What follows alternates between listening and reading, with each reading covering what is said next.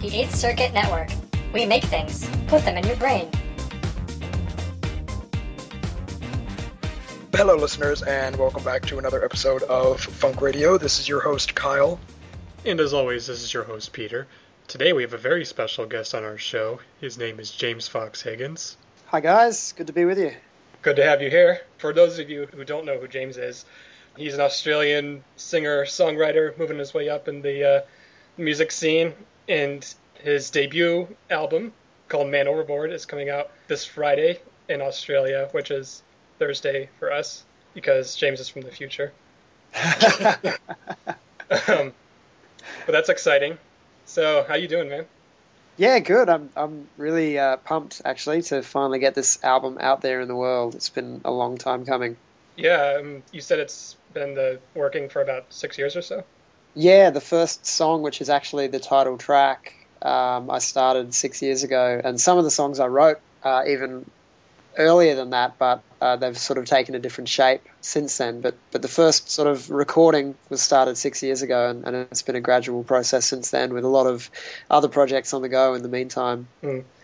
So with with songs like that, because you said you've written them, you know, over a number of years. I mean, was there always a plan of yours to to make them all into one cohesive album, or did it kind of just come to you more the last year or two? Yeah, exactly. It sort of it came together much later. To be honest, when I started these songs, I didn't really know what my plan was for them. Um, I was studying at the time, studying music, and um, I was sort of writing them and recording them to develop myself as an artist. But mm. I was really focused on my band at that time uh, called Soul Continuum, and I, I, really was investing most of my energy into that project, uh, which was with with five other guys and um, and a girl initially. Um, singing yeah, I didn't really have that much confidence in being able to go out on my own as a solo artist at that time. And, and at that time, I didn't even really consider myself to be a lead singer. I felt like I was more of a sort of behind the scenes producer, backing vocalist kind of guy, but not, not really the, the front man. So that's only happened more recently. Were you the, the lead singer of, of Soul Continuum, or was or was that your band? Or yeah, it was. Uh, I initially wasn't. It was uh, my musical partner, Princess Frisia, who was uh, who was leading the band vocally, but I was sort of at the helm of the production and writing process with her. And uh, and then she and I parted ways, and she went off to uh, do her solo thing in the UK. So we kind mm. of regrouped, and we decided that uh, Soul Continuum was going to continue, and that I would um, I would take the front center position as a lead singer, which was uh, pretty nerve wracking for me because I'd never done it before, but it was it was sort of out of necessity, and we mm. didn't really want to start auditioning other people to work with. But from that process and releasing an album as the lead singer of Soul Continuum, I really sort of found my voice and, and my confidence. And uh, and now fast forward three or four years, and, and here I am focused on my solo career. That's really cool. It seems like you're a lot more comfortable with it now. Absolutely, yeah, and I and I do it. I do it all. The, I just do it full time now, singing on my own or fronting bands, uh, working with all different musicians. Uh, I've moved to Sydney since then. I was based in Queensland before that, so uh, yeah, it's a sort of a, a, whole new realm that I'm, that I'm in now as a solo performer. That's cool. Just a side note, what's going on down in Australia now? I hear there's like lots of flooding and stuff down there. It's uh, it's fire and brimstone apparently, uh, and it seems to be happening everywhere but Sydney. So um, oh, yeah. lucky you. yeah, Victoria is uh, massive bushfires, uh, as is the Red Centre having a massive heat wave, and then Queensland, where my family is, is uh, having you know probably the second worst floods in history, catching up to the worst ones pretty quickly. But yeah, it's sort of my my parents have been flooded in for a while at their place, but they're all safe and sound. It's kind of kind of part of living in Queensland is is getting flooded in. Mm. Well, we hope it dries out soon. I think it's starting to in, in the area that I'm from, but there's there's some areas like Bundaberg that are that are just being uh, you know pummeled with rain. You know they're sort of gearing up for even worse weather. So yeah, I really I really hope it kind of comes to an end soon because it's madness. You know this this last weekend because we live in Southern California, so we had some rain for a few days. Um, oh really? This last weekend for the and first time in a while. For there's there's an ongoing joke that people who live in Southern California, the rain is basically like the apocalypse because no one knows how to drive in the rain, and everyone freaks out. I don't know if it's if it's like that over there too. No, we used to all in Australia and in all parts really. Even even Melbourne, which is you know pretty far away from Queensland, it's it's four seasons in one day. That's the running joke there. You know, you'll have a thunderstorm in the morning, and then it'll be swelteringly hot in the afternoon. So you just kind of get used to the wild, wild and rough weather in Hmm. Australia. Just continuing a little bit, um, obviously, based on this album and just in general, funk and soul were kind of the musical styles that inspired you, correct? Yeah. Um, But obviously, those styles are birthed from like an American culture, and acid jazz came from like the UK. As a native Australian, how does does it ever feel kind of strange to take these influences from places so far from home? It, it does, and, and as much as you know, my, my roots are in Australia, and, and, and I love it here. I, I've I, I do I have felt for a long time that, that I'm probably in the wrong place for my career, and you know I'm I'm looking to um, potentially move abroad in the near future to to kind of get amongst a scene that's going to appreciate what I'm doing the most. But that said, five years ago I was really frustrated here, and these days I, I find myself surrounded by musicians who, who really understand what I'm doing. And even if the average Australian listener is not so much into it, it's a bit more niche.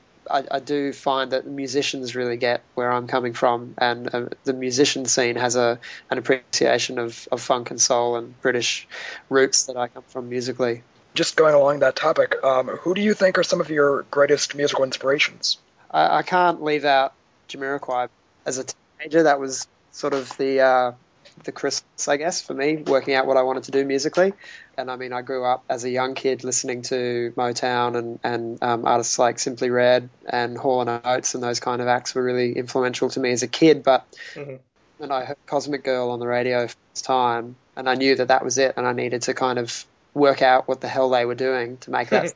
and I did spend, you know, the first probably eight or so years of my music career, I guess you'd say, even though I was a teenager and still at school, Mhm. is really just trying to emulate Jamiroquai. And it's actually something I've been trying to move away from uh, in recent years because it's kind of uh, put me in a bit of a corner. Um, people hear me and they go, oh, Australia's Jamiroquai, or Mm. I mean, I went to The Voice, uh, the first series of The Voice in Australia here last year, and and Right. the producers went, "Oh, well, you're the Jamiroquai guy," and they gave me a Jamiroquai song to sing, and Hmm. um, yeah, I'm trying to kind of move beyond that now and and and find uh, find my own sound. Now, did you perform with Jamiroquai at some point, or Yeah, that was sort of the height of the band's career. Was we uh, we managed to um, get the support slot in Germany at a festival, performing on stage with Jamiroquai and uh, the Brand New Heavies, same bill. So we were sort of we started off the evening, and then and then they were the the main line acts of the night. That's really cool. Okay, so we wanted to pick out four or five of the songs from the album and use them as kind of jumping off points for many discussions, if that sounds good to you. Absolutely. So with "Hate Won't Bring Us Together," the uh, the intro track of this album, it's really clear that you have a, uh, a warning message for society, kind of in the same way that you do with uh, "Where Does Your Apple Grow." Yeah. Now, it's clear these are important issues to you, and you know your messages they really be important to everybody. Do you think that if more top billing artists tackled subjects like this on a regular basis, do you think people would be more interested in improving things generally, or I don't know? What do you think? Um, I, I really think that art and music, uh, specifically music, is is meant to be the voice of the people, and I think that in recent years, music has kind of degenerated into this commercial entertainment product just there for consumption, and so much of the the mainstream, you know, headline acts are just churning out these kind of fairly inane songs that don't have a lot of meaning or social conscience. And I don't think all music has to be have a social message, but I think it all has to be genuine. So I guess that's where I'm coming from. That you know, it's if I'm any lasting change in the world, it's going to be through through my art. Yeah, it's, it's, it's a good mentality to have because I think most people don't think about it that way. I think a big Uh, problem is with a lot of once artists reach a certain peak, they kind of become afraid of their fans and afraid to speak their mind in these more passionate ways for fear of taking someone off. That's true. Maybe if you do it from the beginning. Yeah, Like I think James, exactly. I think it has to be an easier. established thing. Yeah, maybe. I mean, you know, uh, looking at Jamiroquai as an example And uh, you know, they started off with a very social message in the music, and uh, and I think, I mean, as much as I still love what they're doing musically, it degenerated into fairly shallow music um, after a while, and commercial kind of just dance, you know, love, sex, and Mm. music. And I was really happy that their last album kind of came back to some social conscience issues So that our listeners can get a get a sense of your style a little bit, can we go ahead and play a, a short clip of, of Hate Will Bring Us Together from your album? Please do.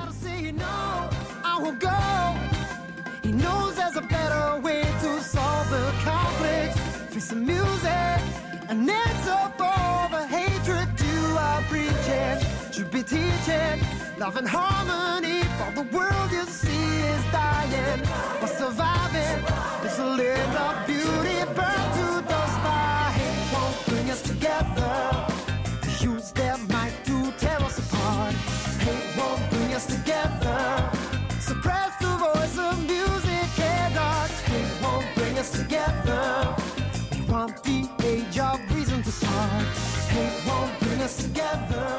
Okay, uh, let's talk about another song for a minute here. Um, All Worn Down.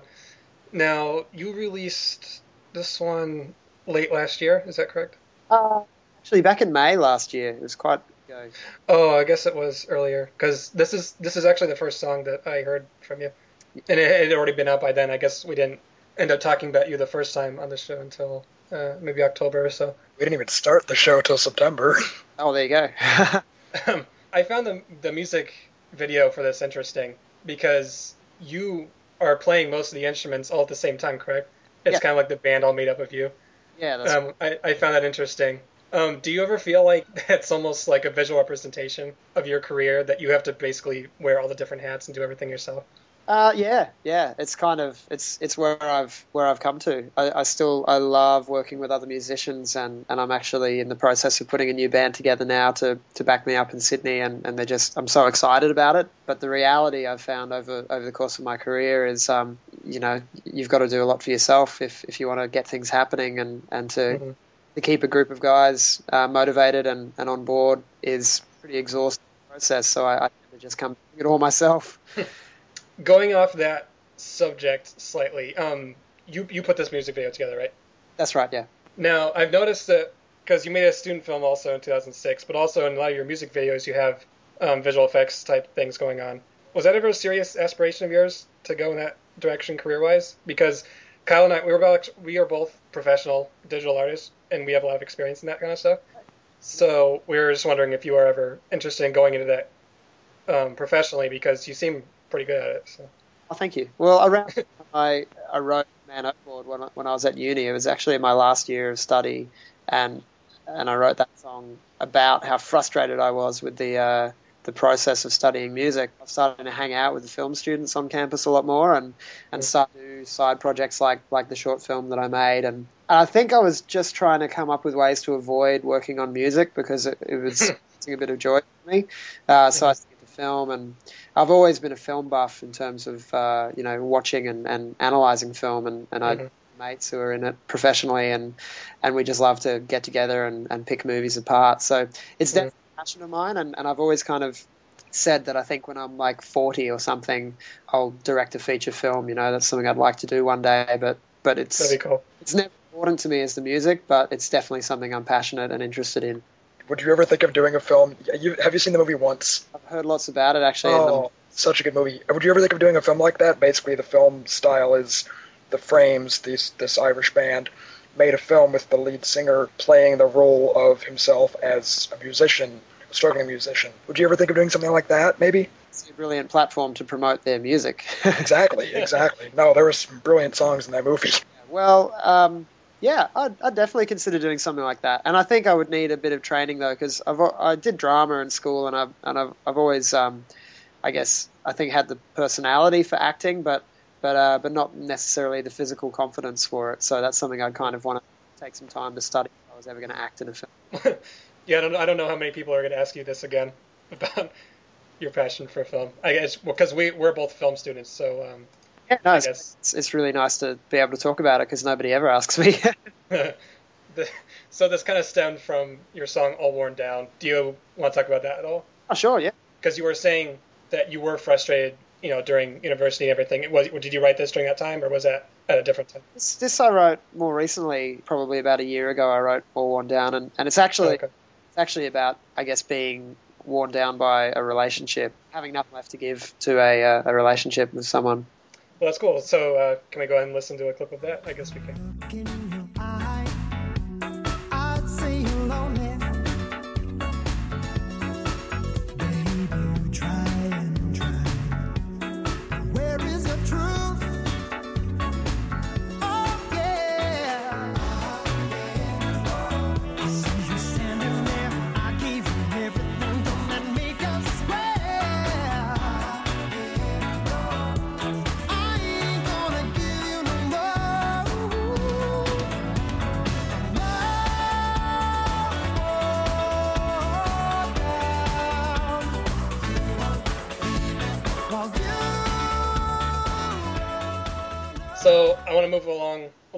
Here and talk about the song "Just Like You" because this is uh, one of my more favorite songs that you've done. It, I love the message of this because it, it kind of reminds us that we're all unique and special. We're like we were saying before. You know, I think you have some social consciousness with your songs, but really that comes down to the individual level as well. With you know being confident with who you are, so that you can go out and make those changes to the world. Was there any particular experience that inspired this song, or was it just something that came to you? Um, uh, this this was actually the only song that I co-wrote on the album, and I wrote this one with the, a really good friend of mine from Norway called uh, Niels Johan Bang Johansen, uh, but he goes by Johan. And he and I spent a lot of time together during uni, working on projects of his, and he, he's done a lot of songwriting uh, with other people as well. We got together on this one, and, and we actually it's the first time I've ever confessed this, but um, we based the song on the chords of "Where Did Our Love Go" by the Supremes. Oh, really? Yeah. So Yeah. coming from that kind of Motown, you know, classic angle anyway with with the style, and it just was such a boppy rhythm. I guess much more kind of upbeat than than any of the other stuff I'd written. So it, it just sort of seemed obvious to us to make it uh, a, an uplifting song, and it's just something that he and I both believe in. He's a clinical psychologist, and and Hmm. you know, I guess I'm um, I'm a pretty positive person, so I spend a lot of time um, focused on on making positive changes in my life and, and not really kind of dwelling on the negative. So I just wanted we wanted to share a bit of that, I guess, with with anyone who listens. Well, yeah, I mean that definitely shows through a lot of the songs that you're a very positive person. I, thi- Uh, I think that's which- something that's needed nowadays. A few kind of emo moments on, on the album, but uh, I'm glad that they're not uh, overwhelming. No, they're not. Well, why don't we take a little listen to Just Like You, which is this uplifting song that we've been talking about. It's the same old you. Nothing happens while you're staring at the moon. Time is now, so make it flow. It's time for you to get up, start the show. And if you're feeling down, turn up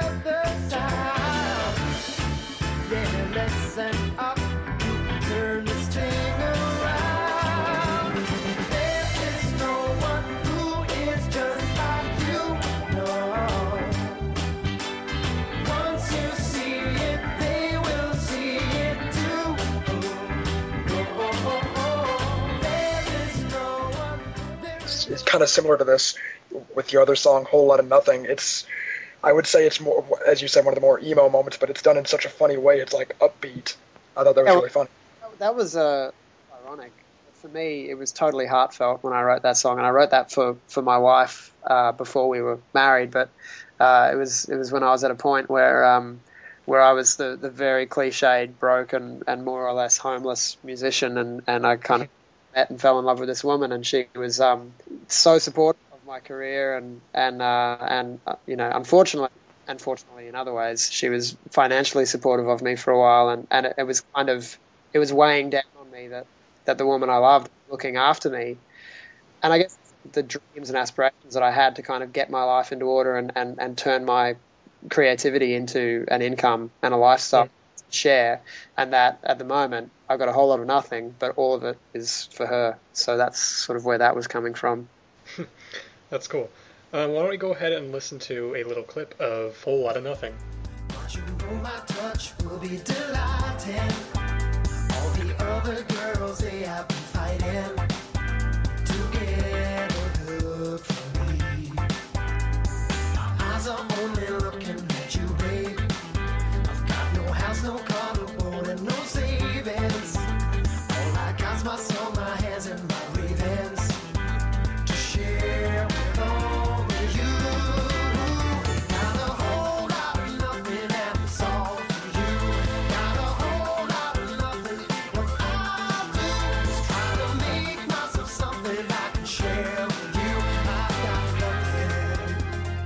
Yeah, I mean lyrically, that that whole a lot of what you just said kind of you know really shows in the song. Oh, good. Uh, pretty much exactly. So Right. that's good.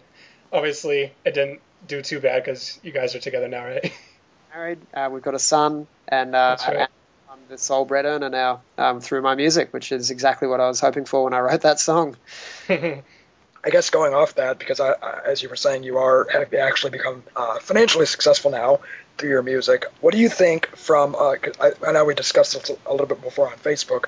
From a profitability standpoint, what's your opinion regarding kind of the current state of the music industry, considering that monetarily it's kind of a shell of its former self with, you know, iTunes downloads and YouTube and music piracy, all offering at a moment's notice what you used to have to go to a record store to buy? Yeah, yeah. I think it's a lot simpler than that, really. I, and I don't really have a problem with, with the way things have changed in the industry. You know, the art is the music, and that's that's the sound, and, and the, the recordings are kind of how we deliver them to people. And really, everyone should have access to that. And I don't think art should be elitist. It shouldn't be limited to the people who have money being able to consume it. It should be available to everyone. So, you know, we're at a point now where music is cheaper than ever.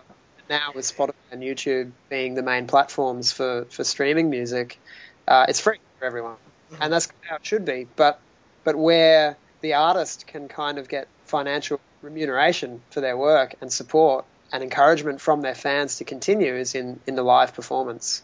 Uh, people will pay good money to have a connective experience where they can sit in the room with the artist that they adore and really share a moment with, with a performer. So I'm not I'm not too stressed about the changes. I'm actually just trying to roll with them. Maybe not jump too far in the deep end just yet. Got some plans for the next year to kind of um, rock the boat a little bit with how I release my music. I, I think it's fantastic what a lot of musicians like you are doing nowadays, where they're kind of taking hold of their own music and their own product and not being forced to like sign with these giant record companies and have these like copyright contracts.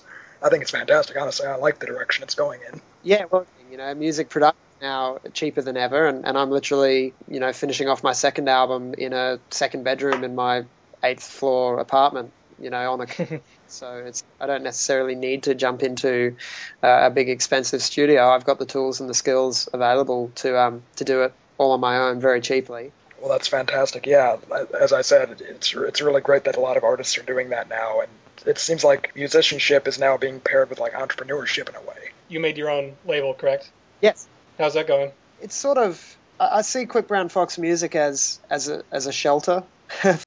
um, it's not really a business that I'm pushing in itself, you know, because it doesn't actually it doesn't create the profits the artists do. So I I Mhm. created it almost as a non-profit kind of organization to just provide encouragement and support and enable my skills to be shared with the artists that I'm going to be working with. Um, and obviously, I'm the main artist on the label at the moment because I'm fairly prolific with the, the music I'm bringing out. But uh, Right.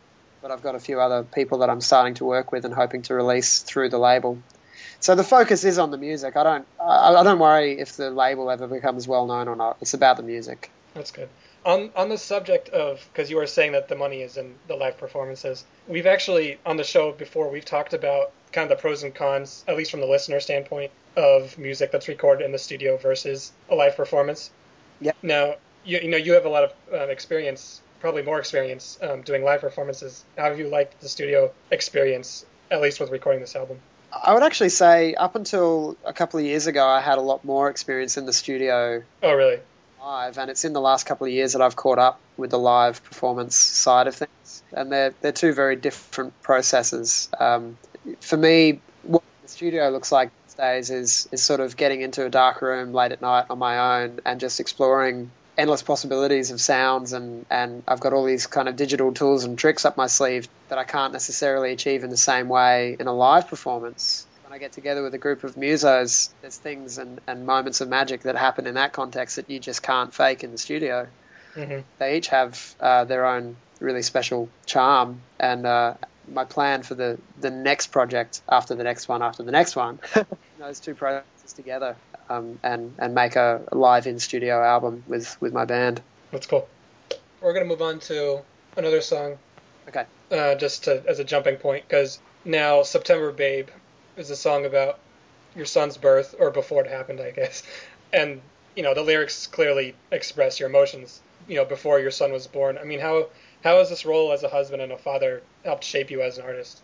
As a, I'll say as a musician, it's it's shaped me into more of a responsible entrepreneurial uh, musician. You know, I've I've taken the uh, the need to s- provide stable income a lot more seriously. So I've just had to be more, I guess, aggressive in, in putting myself out there and take a few more risks for the awards that, that I'm starting to get now in, uh, in chasing stability. That's that's what being a parent has really brought. You know, there's there's sort of uh, motivation to make sure that there's food and shelter. Out of curiosity, too, uh, would you say that as being a parent, that sort of has reinvigorated your sense of putting uh, co- concepts of social change in your music? Because I guess, in essence, you want to leave your son with a better world than he was born into.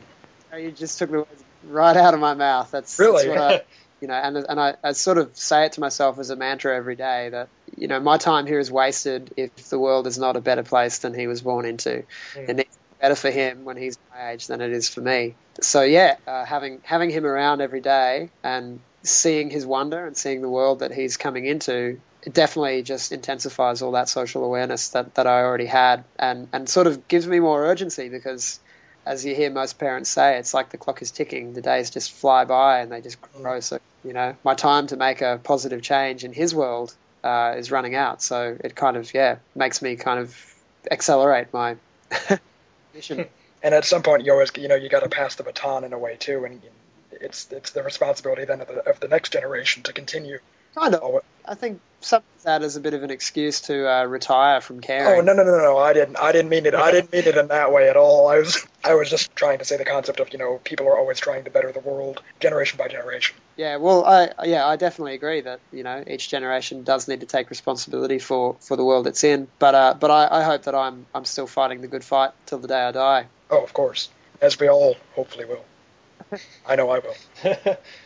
So getting back to September Babe, which is the name of the song um, about your son's birth, why don't we go ahead and listen to a little clip of that right now? see in your face.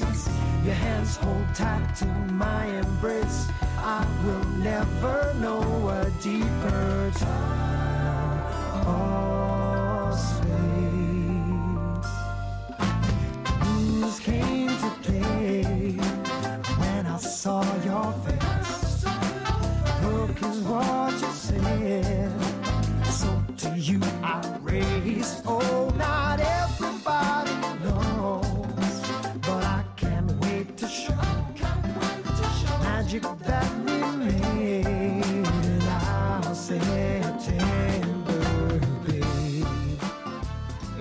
has your son showed any interest in music yet?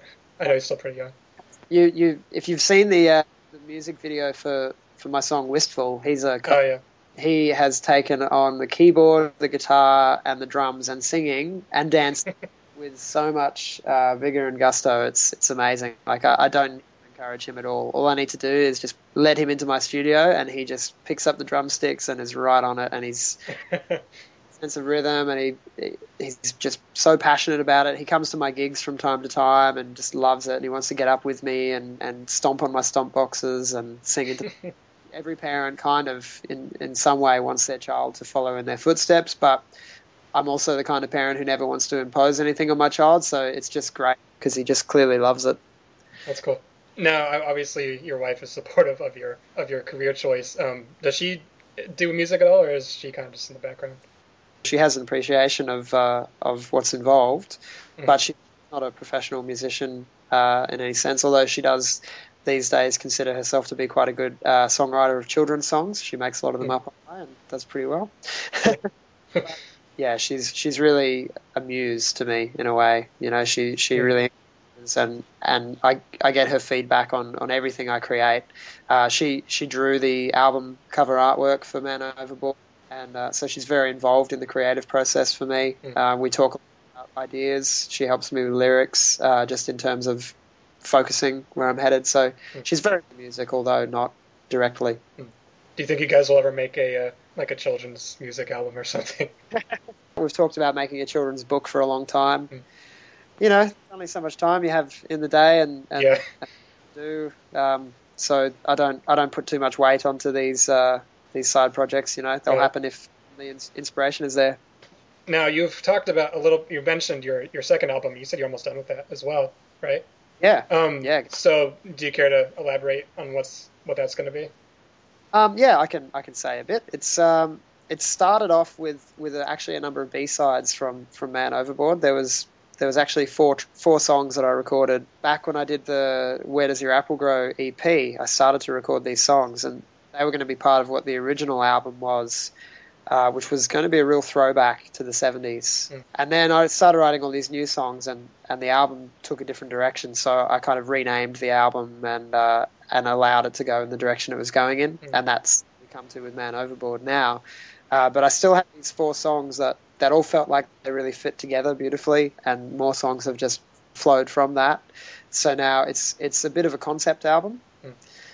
And yeah, and it's it's a throwback kind of So it's more 70s influence, maybe. yeah, more, more directly, less less subtly drawing from 70s Right. influence. That's cool. when are you expecting to, to get that out? This year, This definitely year? this year. Oh, cool. Yeah. Two albums out this year. I um I don't want to wait too long. I don't I don't see a lot of point in waiting. When when it's done, I'll start to roll it out. Um, but in the time that I've been kind of gearing up to get this first one out, I've I've been uh, observing the industry a lot more closely and and seeing where things are headed and any illusions I had previously about the importance of uh, timing kind of melting away and I really just want to share the music as it comes up. That's cool. I guess we've kind of run out of questions. Um, we would like to play a full song on this episode just to give people a little slice of the album uh, before it comes out, if that's okay with you. Sure. Do you have any idea of which one we should play? Do you have any preference? Yeah, any preference? I'd like you guys to play whatever one you're really digging on the most. Um, Pers- if we're gonna do that, personally, I really, really like "Whole Lot of Nothing," both because, as you said, it was it's very emotional and heartfelt, but it also has this upbeat tone to it that really spoke a lot to me. Honestly, I was humming this song because I listened through your whole album, and I was like, had half of your songs stuck in my head. It was ridiculous, and I really, I definitely had this one stuck in my head the most. So, Glad to if that's it. cool with you, Peter, I don't know. Yeah, I don't care. Okay, uh, in that case, yeah, here is the song "Whole Lot of Nothing" in its entirety by James Fox Higgins.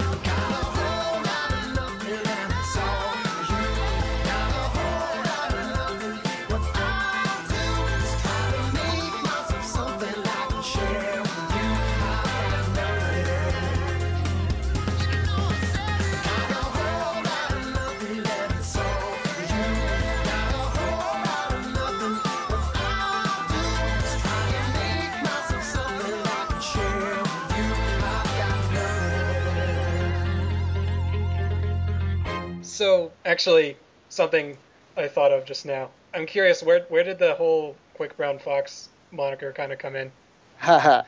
It's kind of a long story, but I'll, I'll try to I'll try to be brief. Okay. Um, around the time I met and started courting uh, the woman who's now my wife, uh, she showed a, a picture of me to her mum before I'd met her family. She looked at me and she kind of got a vibe from the picture of me, and she said, "Look out for this one. He's a fox." And I took that as you know, you know, physically complimentary and and uh, and all that, but um, but really she meant that that was kind of the energy that she uh, could see in, in my face and was was a bit fox like. And uh, and we, I, when I finally met her, I said, "Hi, I'm the fox." it had a, a bit of a profound effect on me. It just kind of stuck in my head. And then when I was first dating Vera, and I'm not joking, you know, in the strangest places, we would we would drive through the forest that her family lives in, and, and a fox would run across the road, and that's sort of understandable because they live there. But then we were out on this date, and um, we were out watching the moon rise over the ocean, and it was you know all very beautiful and romantic. And I said, oh, the only thing that could make this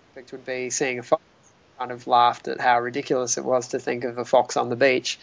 As we drove away, a fox ran across the road onto the beach. We had to like pull over. It was sort of so stunning. That's really. Um, and it was actually Vera coming into my life was such a an important time of change Mm. um, for me. So empowering and has really shaped me into the man that I am now.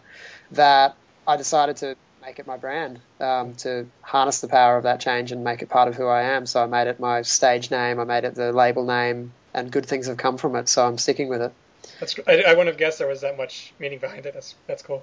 Yeah, it's important to me. And people, some you know, some people think it's a joke. Most people think it's my real name, James Fox Higgins, and that's okay. My grandmother's surname was Fox, so there is a bit of a Yeah. family connection there. But um, but yeah, it's it's my totem really. Okay. Well, James, thanks so much for joining us. I know it's it was a little hard getting everything lined up here. Since Technology and time zones and all that. yeah. Thanks so much for having me, guys. Yeah. So, Man Overboard, it's his debut album. Check it out. We'll post a link and you can go buy it. And and listen to it and get it stuck in your head like I did. yes. Well, thanks for listening to Funk Radio. This has been Peter, And this has been Kyle. and also James is there too. Thanks for listening, everybody. Tune in next time for more Funk Radio. For more podcasts and the latest news in gaming, movies, and entertainment, visit 8thcircuit.com.